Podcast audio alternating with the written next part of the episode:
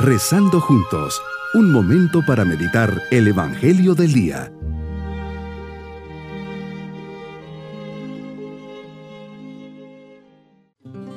Comenzamos este día jueves, primero de Adviento, pidiendo al Señor que venga a nuestro corazón a través de esta oración. Por eso le decimos, Señor, tuyo soy, para ti nací, pues formo parte de tu plan de salvación. Por eso en este adviento lo quiero vivir de cara a tu venida, preparando mi corazón y por eso te pregunto, ¿qué esperas y quieres de mí en este día y en este adviento? ¿Para qué soy bueno? Me pongo totalmente en tus manos, me pongo delante de tu pesebre esperando que vengas tu nacimiento que simboliza tu donación y entrega total a la voluntad del Padre. Y del mismo modo hoy me pongo en tus manos. Haz en mí lo que quieras. Meditemos en el Evangelio de San Mateo capítulo 7 versículos 21 y versículos 24 al 27. Jesús te diriges a tus discípulos, quieres personas decididas, con respuestas claras y no a medias. Que no solo digan, sino que hagan por eso les interpelas. No todo el que me diga Señor, Señor, entrará en el reino de los cielos, sino el que cumpla la voluntad de mi Padre que está en los cielos. Señor, mi fe no consiste en decirte palabras bonitas, en recitar novenas y novenas, oraciones buenas y adecuadas, incluso en ir a misa cada domingo. Claro que lo tenemos que hacer, pero no basta. Siempre será esencial en nuestra vida querer cumplir tu voluntad sin querer acomodarla a la nuestra. Nos dices que cumplir tu voluntad es escuchar tus enseñanzas y ponerlas en práctica en el día a día de mi vida. Y aquí viene tu pregunta que nos hace ver la objetividad y el compromiso de nuestra vida cristiana.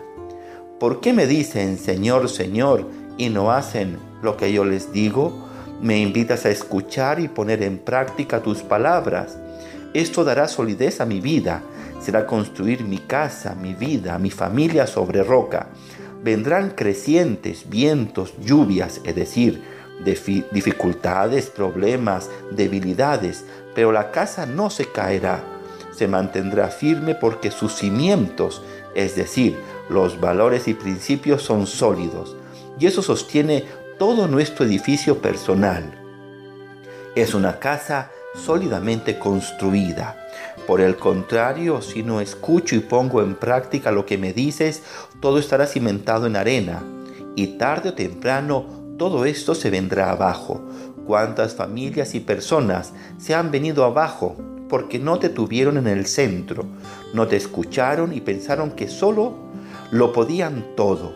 Que sea humilde para escucharte y seguir lo que día a día me dices, y jamás me encuentre con la sorpresa de pensar que daba buenos frutos y objetivamente eran malos, y menos pensar que construí en roca mi vida y familia cuando realmente lo hice en arena. Qué catástrofe, desastre y qué derrota.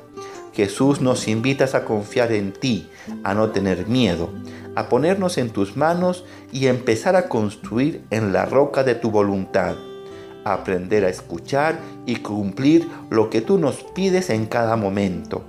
Esto cuesta, pero te tenemos. Eres nuestro guía y camino. Un día dijiste en el huerto, pero que no se haga lo que yo quiero, sino lo que quieres tú. Y antes de morir, después de grandes humillaciones, le dijiste al Padre, en tus manos encomiendo mi espíritu.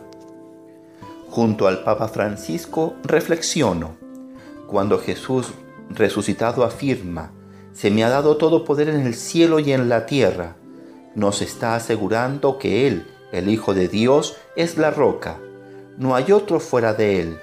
Como único Salvador de la humanidad, quiere atraer hacia sí a los hombres y mujeres de todos los tiempos y lugares para poder llevarlos al Padre. Él quiere que todos nosotros construyamos nuestra vida sobre el cimiento firme de su palabra.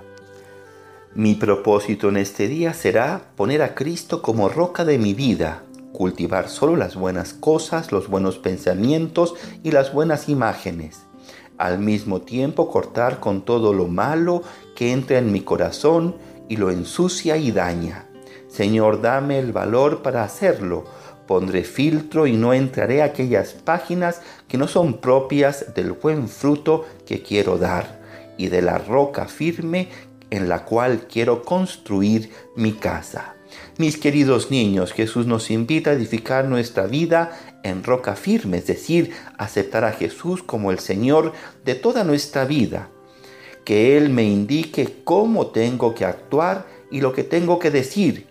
Construyo sobre roca mi vida cuando siempre digo la verdad, hago el bien y soy obediente a mis papás. Nos despedimos en esta meditación pidiendo la bendición del Señor y la bendición de Dios Todopoderoso, Padre, Hijo y Espíritu Santo, descienda sobre nosotros y al recibir a Jesús en esta Navidad, construya mi familia sobre roca. Bonito día.